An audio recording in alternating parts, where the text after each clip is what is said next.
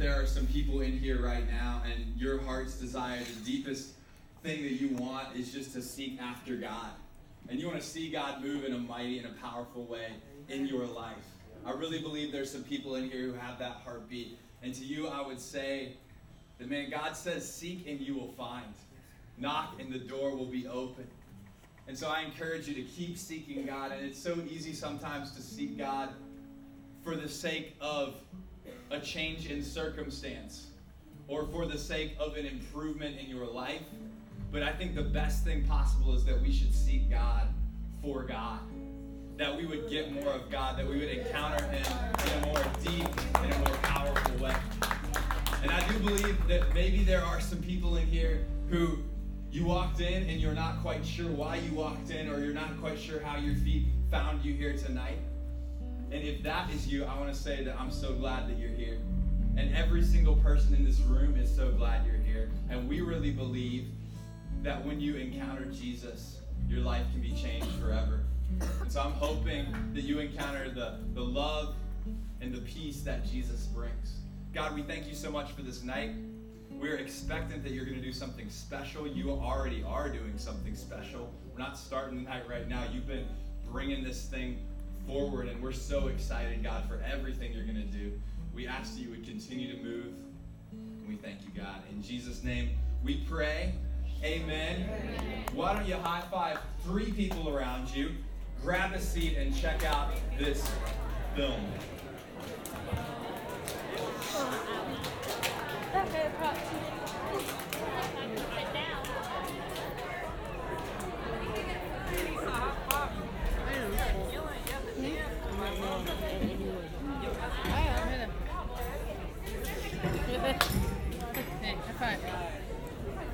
Was more than three, but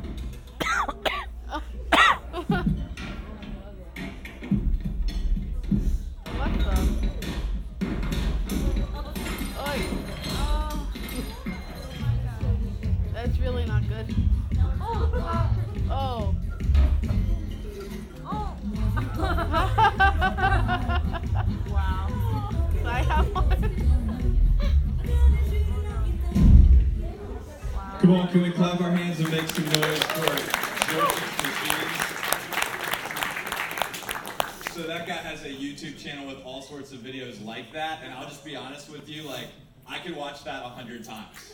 like I have so many questions, I have so many things I want to know. How many MacBooks did he use? How many iPhones did he break? Like how did he know to duck at the right time? There are so many things from that video, but isn't it mind blowing? Like, come on, that's amazing. Oh, so I'll be honest with you. Two reasons I wanted to show you that video. Number one is just because, like, it's awesome. I, in prepping it, watched it like five times. It's like I've already seen it, but I just could keep on watching it. So that's number one. And then number two is I wanted to get in our minds the concept and the idea of a chain reaction. That's the title of our message tonight is chain reaction. And Webster's dictionary defines chain reaction as a series of events, each caused by the previous one. A series of events, each caused by the previous one. So I want you to hold in your minds this idea of chain reaction for a second. But I want to just take a step back and say that we are in a series of messages here at the harbor called Fan the Flame. If you haven't been here or if this is your first week, no big deal. This is part two, and I'm going to give you a quick recap of part one. So basically, the big idea of fan the flame is that when God does something powerful in our lives, that we need to make sure that we invest in what God is doing. Because the true amazing thing is like when God does something, we should not take it for granted. Like if God brings us into harbor or brings us into a service and we encounter him in a special way.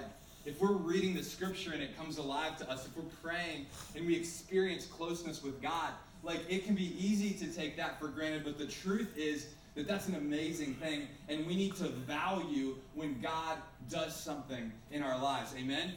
Amen. Amen. And so, as we value the things that God does, as we invest in the things God does, we need to take care to put time and effort when God starts to move in our lives. You know, I was reading this morning in Matthew chapter 13, and it says this Jesus talking, he says, To the one who has, more will be given, and he will have an abundance. But to the one who doesn't have, even what he does have will be taken away.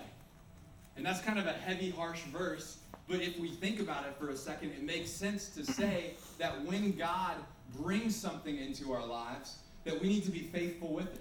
Jesus said, He who is faithful in little is faithful in much. And so, if we can be trusted with a, a, a, command to obey or a calling or anything that is we consider to be small, if we can be faithful with that, then that means that God can entrust us with even more.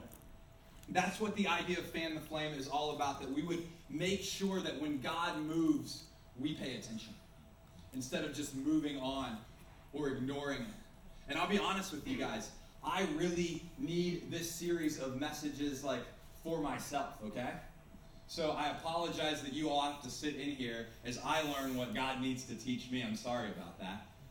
But the truth is that for me specifically, like I have uh, easily moved past things that God has started doing in my life when I should have treasured them and, and, and tried to invest in them.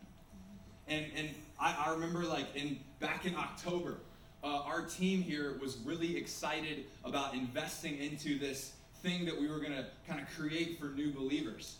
And we were pumped about it, and, and we had put a lot of time and effort and investment into it.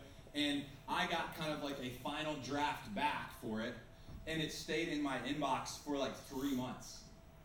And like every time I thought about it, I was like dreading it. You know what I'm saying? Have you ever had that experience? You know, you have to get to something, but like you're just putting it off and putting it off and putting it oh, off. Oh yeah. Yeah. And so like that was like my entire Thanksgiving, my entire Christmas. Whenever I thought about stuff, I was like, I gotta get to that.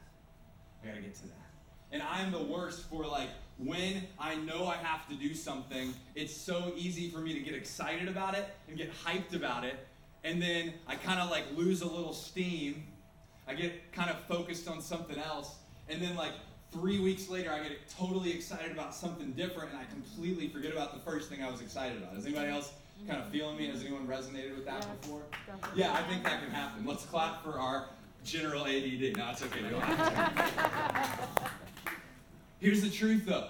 The truth is that if we're going to be mature followers of Jesus, we need to focus and we need to pay attention and we need to value what God is actually doing in our lives.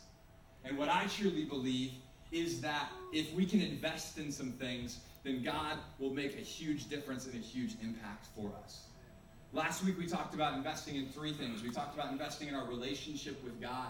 We talked about investing in whatever God put in our hands. And we talked about investing into community. And we're actually going to take a deep dive into investing into community today. And with that, you can turn in your Bibles with me if you would like to Ephesians chapter 2. If you don't have a Bible, raise your hand.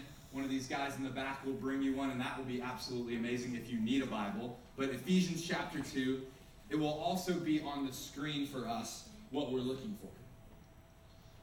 But here's the big idea that I want to kind of center on and get our minds percolating on when it comes to this idea of fanning the flame of community. And you can jot this down if you like. The big idea is this when God saves us, a chain reaction begins that leads us into community. So we just looked at chain reactions. We just discovered that a chain reaction starts and then a series of events occurs because of it. And the truth is, when God saves us, a chain reaction starts that actually propels us and leads us into community. And we're about to look at Ephesians chapter 2, and we're about to discover like what it was actually like when God moved into our lives. And, and Paul in Ephesians chapter 2, he starts and he says, Look, here's what happened. Like every single one of us, whether we were in this room, whether we were born uh, here or born anywhere, every single person was born dead. Born spiritually dead. And that's a pretty heavy thing to say, but it's the truth. He says that we were dead in our trespasses, in our sins. And the reason we were dead is because we were following kind of the whole course of what the world is doing. We were following what we personally wanted to do. And we were following the enemy, the devil, and what he was telling us to do.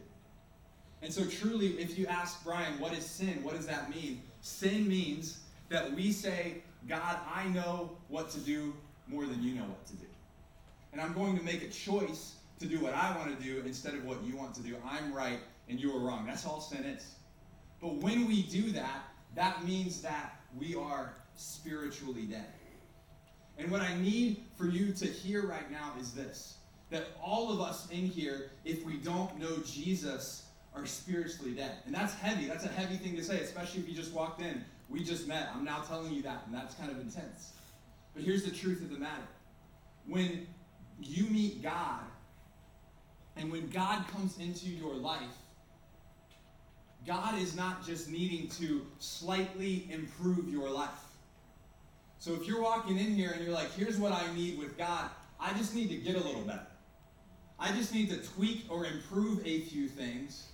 The truth is, that's not what a dead person needs. A dead person needs a miracle. A dead person needs to be made alive. And so, what God wants for every single person in here is that you would be made alive because of Jesus Christ. And so, don't come in here seeking just improvement. Hopefully, I can get a few things together and my life will be straight. If you don't know God, come in here seeking to know God and for God to do a miracle in your life.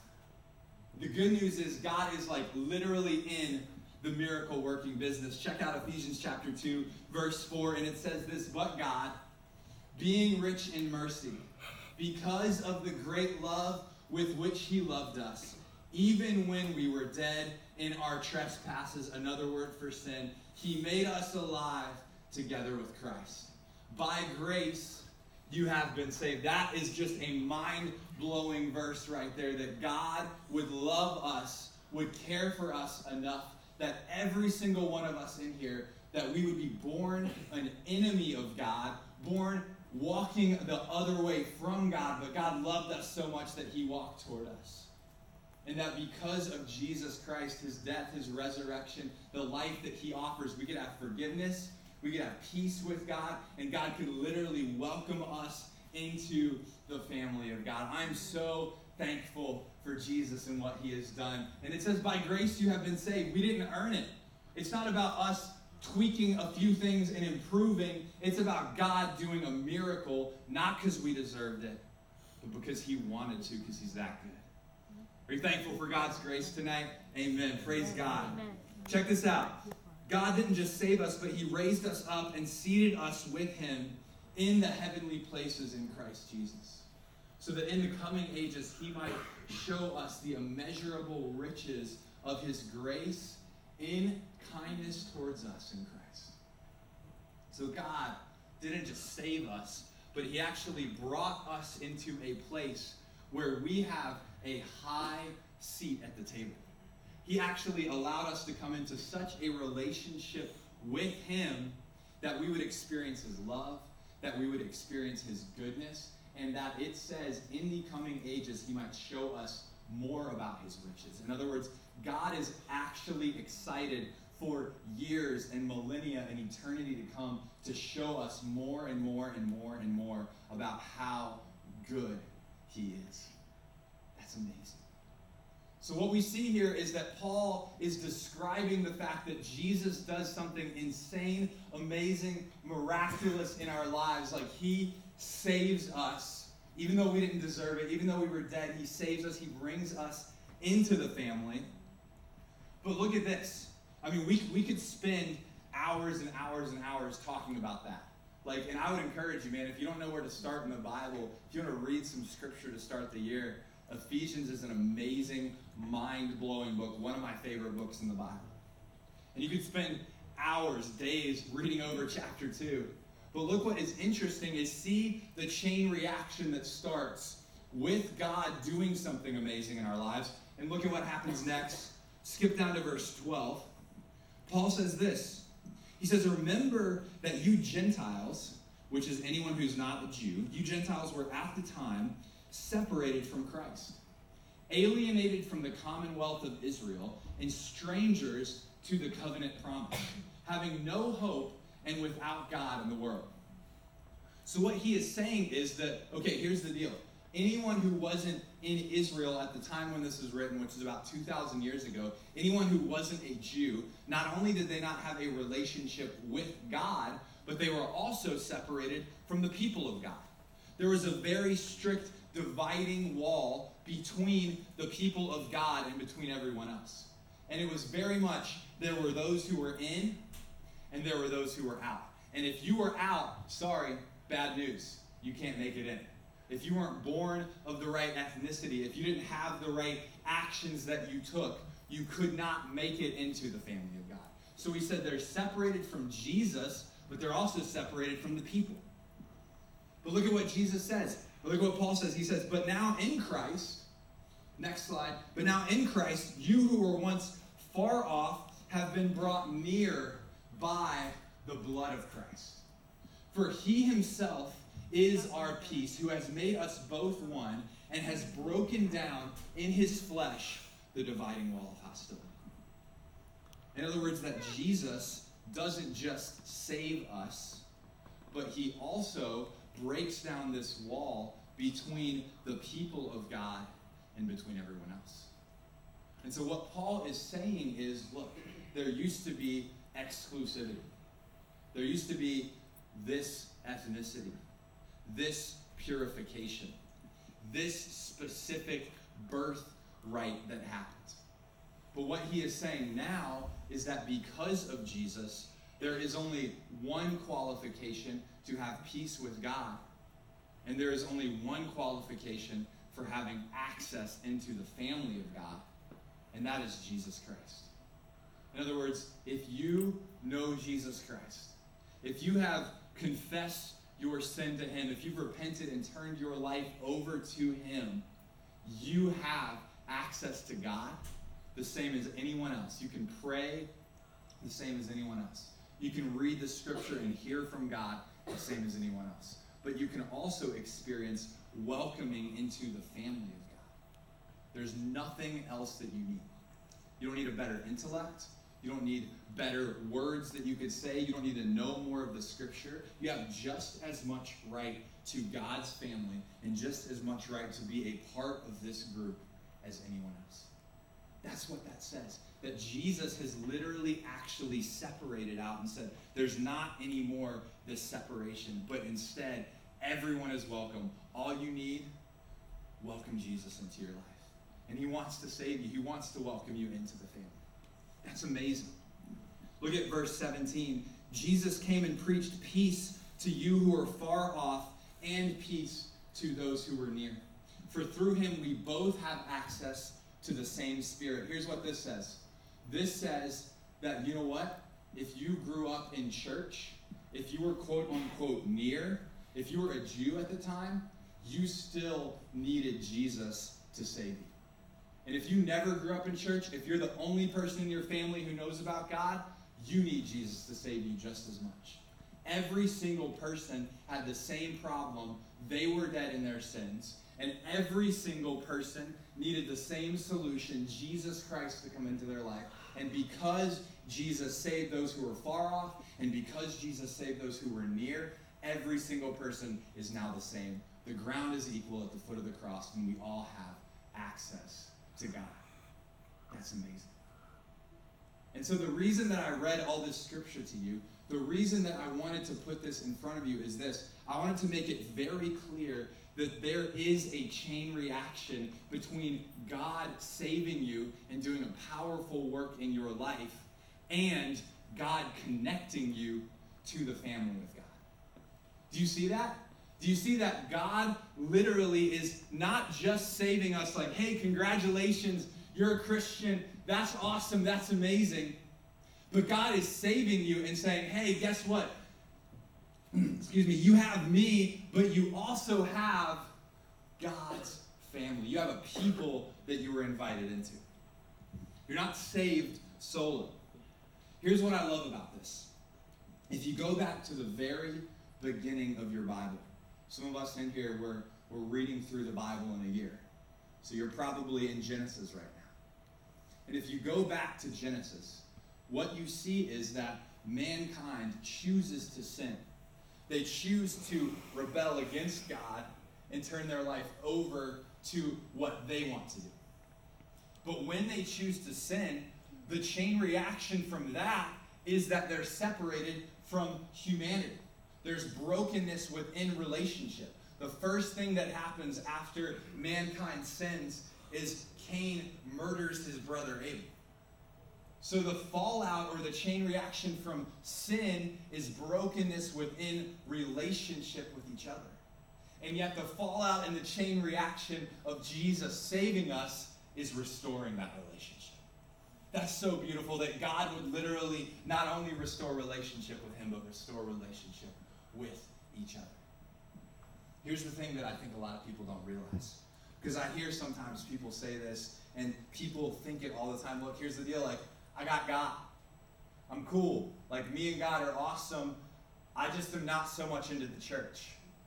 Like, I got my relationship with Jesus. We're cool. We got our worship music on, but I don't need anybody else. Like, I don't need the people of God in my life. And the truth is that Jesus never had just one disciple. Think about this for a second. Jesus never just had one disciple. Because the first two he called, Simon and Peter, were called together. And so anyone else he called in, he called them into a community. And if you look through the New Testament, the church that Jesus created, the truth is that every time something happened, they were in community. The disciples were sent out two by two to go on mission. Even the, the most uh, isolating of circumstances, Paul, when he wrote many of his letters, even this letter of Ephesians, he's in jail. But you look in the letters and you see that even though he is in jail, people from the church are coming to visit him. He has community. Even that he would be writing to churches and saying, I'm still connected with you. I still have my heart with you. And so the truth is that none of us can truly say, I'm cool, I'm great as a Christian, but I'm isolated. I'm not connected to anybody, but I'm still good between me and God. Because I really believe that community is absolutely essential to walking with God and to following God. I would go so far as to say this to the Christian, marriage is optional, but community is required. I think a lot of times at the church, we get really hyped about marriage and we start thinking like, man, like if I'm not married, like there's something wrong with me. I'm like a lesser Christian. The married Christians are the ones who are really spiritual. And I'm super passionate about saying, you know what? Like God calls people at times to a season of singleness. And in a season of singleness, God actually says it is good for you to be single. Because as you are single, you can dedicate yourself to God. You can focus on the things of God. And yet, He never says it is good for you to be alone.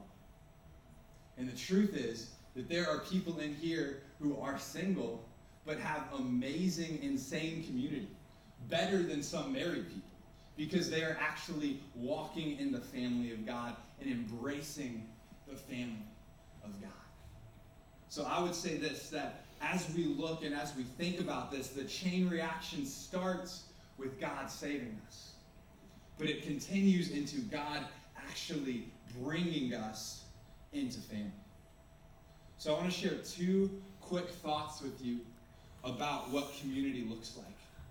And then I want to explain a little bit about what we at the harbor are doing with community stepping into the new year. So the first thought about community is this community is for us, but it is not about us. If you're taking notes, you can jot that down. The community is for us, but it is not about us. There are tons of benefits to community. It's for us, okay? Like there's friendship, there's accountability, there's an ability to hold each other to a high standard as you walk through your walk with God. There's the ability to know that if you get into a tough situation, that you can call someone and that they will be there for you. That you have a group of people praying for you and encouraging you. And I know that there are so many in here that could attest to saying, I went through a really hard time. Maybe 2018 was a really hard year, 2017 was a really hard year. But because the people that were around me, I made it through stronger. So the benefits of community are amazing. But the truth is, God didn't just design community for us, He designed it for even a bigger purpose than just to take care of me. Look with me at Ephesians chapter 2, verse 19. It says this It says, So then you are no longer strangers and aliens, but you are fellow citizens with the saints and members of the household of God. So we're talking about a household of God. This household is built on the foundation of the apostles and the prophets. Jesus Christ himself being the cornerstone. So Paul starts writing about this metaphor of a house. And he says, You're not just strangers anymore. God has actually invited you to be a part of this house that God is building. And look at what it says next on the next slide. It says, In whom the whole structure, being joined together, grows into a holy temple in the Lord.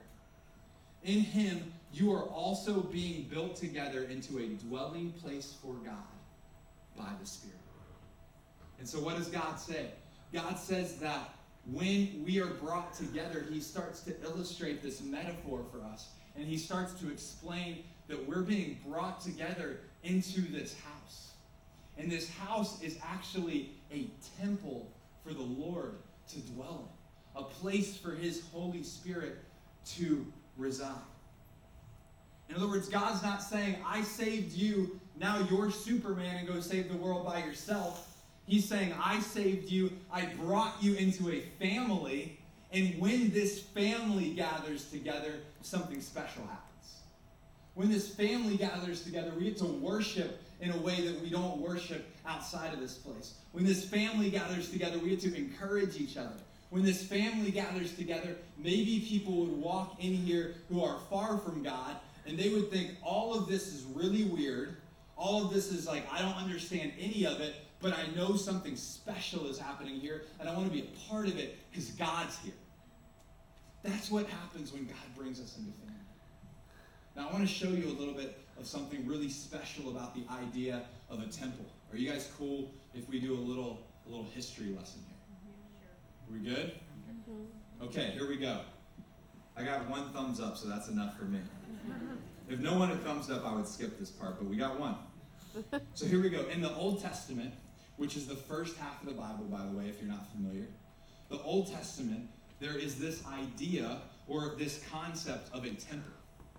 And the temple was built by the Jewish people, and it was a place where they met with God. But even long before the first, there were several temples in the Old Testament, long before the first temple was built, there was a man named King David. At the time, God and the people met together in a place called the tabernacle, which was basically a tent. And so David was like, Look, God, you are an awesome God. You are amazing. I don't want you to live in a tent.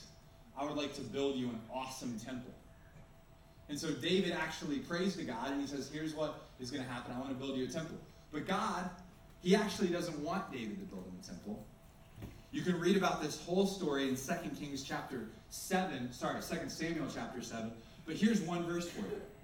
God is talking to David and he says this He says, No matter where I have gone with the Israelites, I have never once complained to Israel's tribal leaders, the shepherds of my people. I've never asked them, Why have you not built me a beautiful cedar house? Now, I know this is kind of a weird verse. Probably nobody has like this on a mug or something. But I think it's so interesting because David's like, God, I would like to build you something special, a house where you can live in. And God says, just FYI, I've never asked for this. Like, I'm not super interested in you building me a house. Like, very sweet of you to do. Don't need it. Check this out.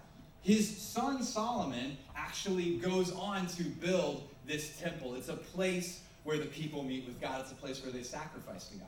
And Solomon builds this temple, and at the time, which was probably a thousand to fifteen hundred years before Christ, it was one of the most beautiful buildings in the known world. Like we're talking this insane, amazing building covered in gold, the finest craftsman form everything. And Solomon, when he builds the temple, took seven years to build. At the dedication of the temple, he is praying to God and he has this realization about the temple. Check it out in 1 Kings chapter 8. He says this He says, But will God really live on earth? Even the highest heavens cannot contain you.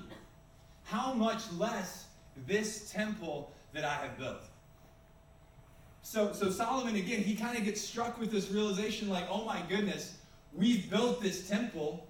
It is a place where we're going to meet with God, but like, it's not going to be God's house. Because truthfully and honestly, God can't even be contained by the heavens. That is how glorious and powerful He is.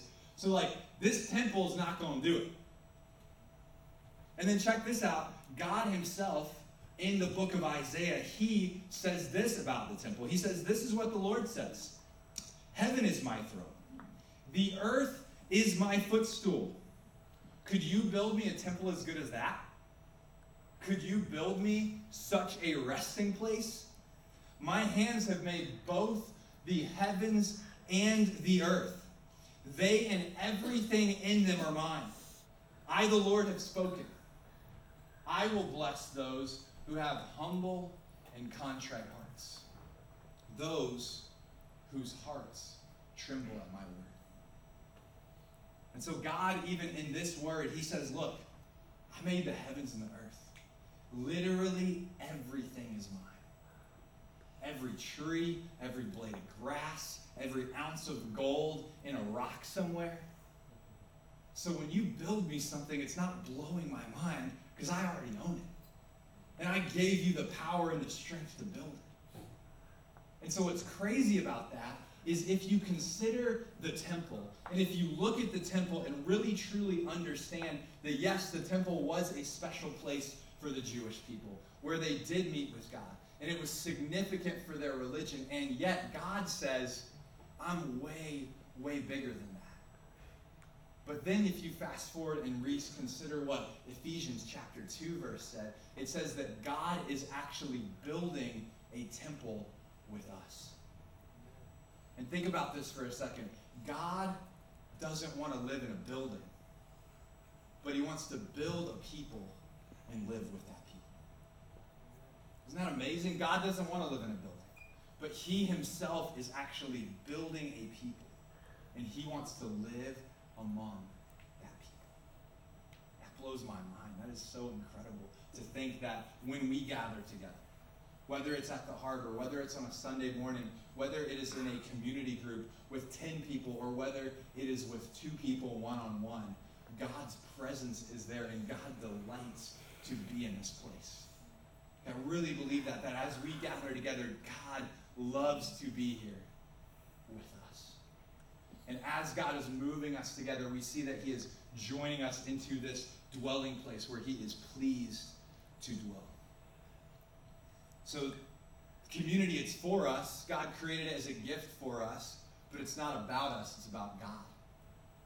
And I think it's about something else as well. I believe it's about us pouring out what God has given us to other people. We read in Hebrews chapter 10 just a little bit earlier, verse 24, and it said, Consider how you can stir up one another into love and good deeds. And I love this verse because it's God saying, like, you and me, we are called to actually be creative and think through, process through how we can actually encourage each other to keep growing in our relationship with Christ. Like we actually get to put energy and thought and creativity into it. I put energy and thought and creativity into a lot of stuff.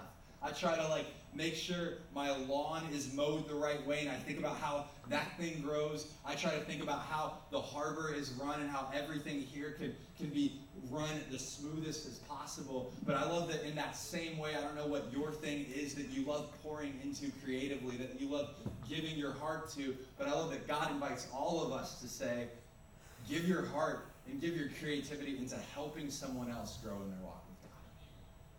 So community is for us, but it's about God and it's about us helping others. That's the first thing that we need to know about community. The second thing that we need to know, and this is the last point, is this that without commitment, we don't mature, we move on.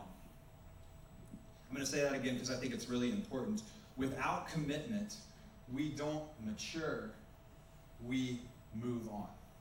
And I'm going to explain what that means for you because it may not make sense. Here's what it means when you think about community, most of us probably have kind of an idealized view of what community is. It's this awesome place where everyone agrees with us about everything. Everyone laughs at the jokes that you make. Everyone is totally into the exact same stuff. The lighting is perfect for a nice Instagram shot. There is no awkward silences. We read the scripture, we pray, we weep together. We all feel like we're best friends in the entire world. And I feel like when I think about community, I'm like, oh man, that would be so sick to be a part of a community like that. The problem is, such a community does not actually exist. The problem is that when we actually take a step into community, we find that it is full of awkward people we find that other people think that we are awkward, although they are wrong and we are right. We find that there are awkward pauses, that there are people who do things that annoy us, that the setup isn't exactly how we would like. We find all of these things, and we actually discover that what we were hoping would happen in the ideal of community isn't actually the case. And so, so often we jump around from place to place and we look and we say, man, maybe this is what I'm looking for. Maybe this is what I'm looking for. Maybe this is what I'm looking for. But the truth is, as we jump around like that, so often we're not actually maturing in our faith. We're just jumping around from place to place, and we never have the time to grow roots and to mature. Here's what I actually think that this looks like. I think that kind of our idealized picture of community is this they mature, community is created, and then after that, I commit. In other words, they mature. The people out there figure out how to create a great community. They create that community, and then I commit to that community. But I think what is more realistic and what God actually wants for us is as follows I commit, community is created, and then we all mature together. So if you don't commit, if you don't say, you know what, I'm in it for a little bit, then you're never going to grow, and people around you are never going to experience the benefits of you actually sharing your life with them. Here's an example. Anyone who is married knows that as you get married, you start to mature because you start to realize you're kind of screwed up. You and your spouse start to encounter difficulties where it's like, man, like, I thought that I had all the right answers. I thought the way that I rolled through life was correct but I'm discovering because someone else now lives in my house, things are a little different. And imagine, if you will, like, I'll just be honest with you guys. Um, I'm kind of a messy person. And, uh, and I would say, like, if left to my own devices, like, if, if Katie leaves for, like, a weekend, like, I have to go into panic mode, like, an hour before she comes back because, like, the house is a wreck. And I don't know how it happens. Like I wasn't doing anything. I was watching TV and eating Oreos literally. And yet I come back and I'm like, There's trash everywhere. There's Oreo crumbs everywhere. I get that. That's my fault. There's clothes everywhere. I didn't change clothes once because I just am a slob, you know? Now imagine, if you will, that if Katie came to me and she's not a nagging person at all, so she would come to me in love and she would say, Look, it would mean a lot to me if you stayed a little less messy. Imagine if I was like, This isn't for me. I'm trying to marry somebody who's into my mess, who embraces me, who loves me. You swore you were going to love me no matter what. unless I bail. We're done. Now, it's kind of a ridiculous example, obviously. Uh-huh. But mm-hmm. despite the fact that like divorce is wrong and all that other stuff, just think about the fact that like I would never grow at all. Like I would never discover that like being messy is maybe like cool for like an 18 year old college student, but for like someone who's like a grown up adult, maybe they should figure out how to like put their clothes in the dirty clothes basket. Or like make their bed, even though like that's kind of pointless. But I agree. Anyways, my point is this without commitment, there is very little maturity. But as we commit to each other, we start to bother each other. And so either I mature in my patience because I grow in patience, or I mature because I go up to someone and I say, hey, like, what's happening maybe isn't the best. And then we learn how to have conflict with each other, and we learn how to grow, and we learn how to mature together. And so often, the relationships where we grow the most are the ones where we are able to be the most real. But it takes a little while for us to grow mm-hmm. in realness, and it takes us saying, I'm going to commit to this group of people. I'm not just going to show up when things are great, but I'm actually going to understand that I am entering into a broken community. But that as I enter into that broken community, I will be able to mature, and everyone else around me will be able to mature. Dietrich Bonhoeffer said this. He said that the person who loves their dream of community will destroy community. The person who loves those around them will create community. So we don't want to idealize, but we want to commit and serve, and we will see community flourish around us. Now, as we close out tonight, what I'd like to do is just take a couple of minutes and explain to you what we at Calvary Melbourne and also what we at the Harbor are going to do this year in relation to community. The first thing is this that Calvary Melbourne, um, which is the church that sponsors and, and this is a ministry of, we are actually entering into semesters for our community groups. And what that means is this that there's a spring semester from February to April. There is a summer semester, and it should be up on the slide here. There's a summer semester from June to, to, to July, excuse me, and there is a fall semester from September to November. And between each one of those semesters, we'll have a one month break. So, a one month break in May, a one month break in August, and then a two month break from December to January. Now, the reason that we're doing this is because all of us, or many of us, even if we're not in school, our life kind of flows in this rhythm. We have the spring, maybe we take some time off uh, over like Memorial Day. Uh, kind of the summer is kind of a little crazy where we're all kind of traveling and stuff like that. Then we enter back into this rhythm in the fall that kind of carries us into Thanksgiving. And then, as we know, because we just experienced it, crazy hectic between Thanksgiving and Christmas. So, what we're trying to do as the church is we're trying to create opportunities for people to get connected into community in ways that kind of naturally flow within our natural rhythms. And the truth is, what we have discovered, and I don't know if you've discovered this, but oftentimes when I ask the question, How are you doing to someone? the primary answer is, I am busy. Has anyone ever experienced this? Does anyone feel overwhelmed by busyness? Does anyone feel like their life is just running and sprinting from one place to the other? Yeah. It's crazy. And so, what we're trying to do with this community group calendar is create some spaces of rhythm, but also create some spaces of rest. Where we want you to be connected to community, but getting connected to community doesn't mean you're signing up every week for the rest of your life, but you're entering into a semester where you can walk with some people over the course of time. Does that make sense? To somebody? Nod? Give me a nod. Okay, cool. Now, in addition to that, what I want to say is that for our harbor community groups, we are going to be meeting every other week during the semesters. So, starting in the first week of February, we're going to be meeting every other week until April. Then we'll take a break in May. Then we'll enter back in in June and July, take a break in August, and then go September to the end of the year. The reason that we are doing that is exactly the same. We want to make sure that we're creating rhythm in people's lives. We know a lot of people are coming to Harbor every week.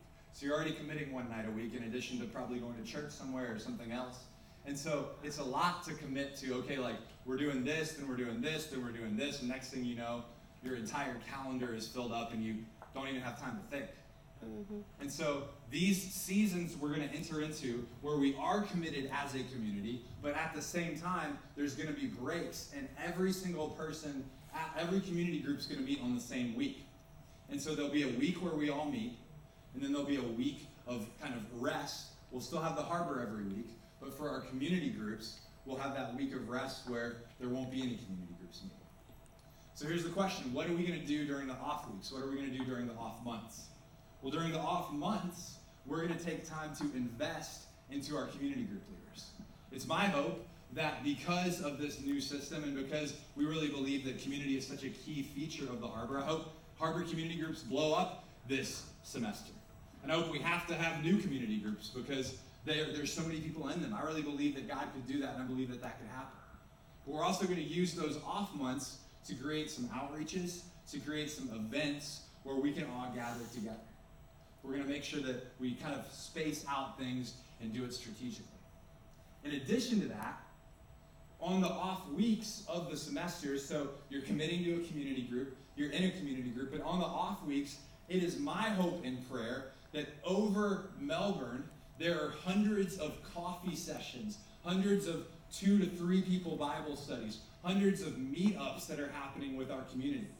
As I said, we're trying to create rhythm, and I'm hoping that rhythm will create some space for us to actually grow as a community.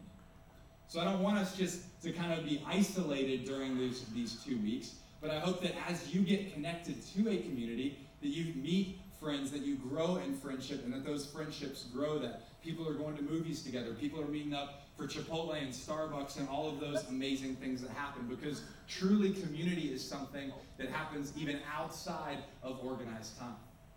Last night I went over to some friend's house and we sat down and we shared uh, some coffee together and we shared uh, just what God was doing in our lives and we prayed for each other. And it was a beautiful time. It wasn't scheduled.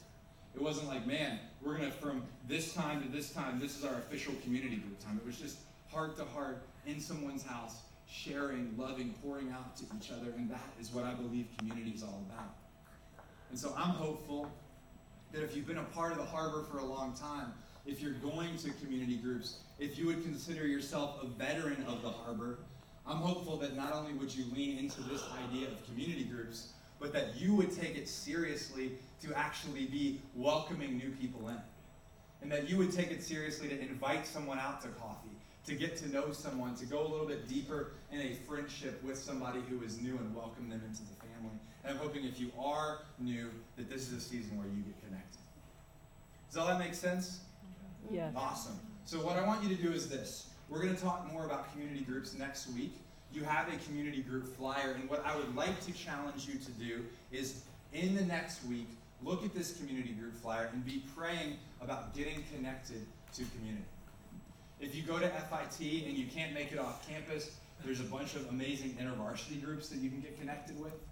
If you go to another church, please get connected at that church. We're not trying to steal you if you feel like you're part of another body, get connected there, and you just love kind of coming here for that connection. I, I don't care where you get connected as long as it is a healthy place that is drawing you near to God. Does that make sense? Yes. It's truly my prayer that so many people would, would, would start actually getting connected to what God has called them to this year. I'm going to invite the band up as we seek to close out tonight. And before we close out, I just want to take a moment and extend the reality of the fact that, you know what, like, not only do we need to get connected to community, but maybe for some of us, we actually need to get connected to God. As it says in Ephesians chapter 2, that we were dead in our trespasses, that we were far from God, that we were not welcome in God's family, but because of what Jesus Christ has done for us, because of the fact that He died on a cross for us, He paid for our sins, He invited us into new life, and He actually gives us an opportunity to be welcome into the family of God. And I want to give you an opportunity right now to accept that free gift from God, to have peace with God, to be welcomed into the family. So, what I'd like to do is just ask everyone to bow their heads, please. And just in a moment of silence, in a moment of reverence. And I want to just ask anyone here who would say, you know what? I need like a relationship with God. I don't need right now to just figure out everything else, but I actually need God to save me and restore me and redeem me. And I would ask if that's you and, and you need that relationship with God, if you would just raise your hand right now. If there's anybody in here who would just shoot their hand up and say, I need that relationship with God. Yeah, that's awesome. I see that hand. Amazing. Thank you. See that hand as well. Thank you so much. Thank you guys so much. Hands going up all over the place. That's incredible. God loves you. This moment is a precious moment. This moment is a real moment that God could literally save you of your sins, invite you into new life, and not just invite you into new life, but help you get connected into the family of God. So, what I would ask you to do is just take this moment and pray a prayer to God. This prayer does not save you, but you praying in faith and asking God to save you does save you. And pray something like this just pray, Dear God, I know that I am a sinner. I know that I've walked away from you. I ask you to save me. I ask you to forgive all my sins. I ask you to give me new life. Thank you that I get to walk with you every day. Thank you that I get your family. Please help me to follow you. In Jesus' name we pray. Amen. Can we clap our hands for those who raised their hands? That's absolutely incredible. So happy for you guys. Here's what I want to ask all of you. We're about to stand up and sing one more song before we close. What I want to ask you to do is if you raise your hand, we have a Connect card. And that Connect card, go ahead and stand up with me if you will. That Connect card is going to be, uh, Hannah's going to share at the end what to do. But if you raise your hand, please fill out that Connect card. Take it over there to our Connect bar. We would love to talk to you, encourage you, pray with you. Now, uh, before we close, we're going to close with one more song. And I just want to invite you to let the words that were spoken, the things that God spoke to you, just flow over your life and over your heart as we sing.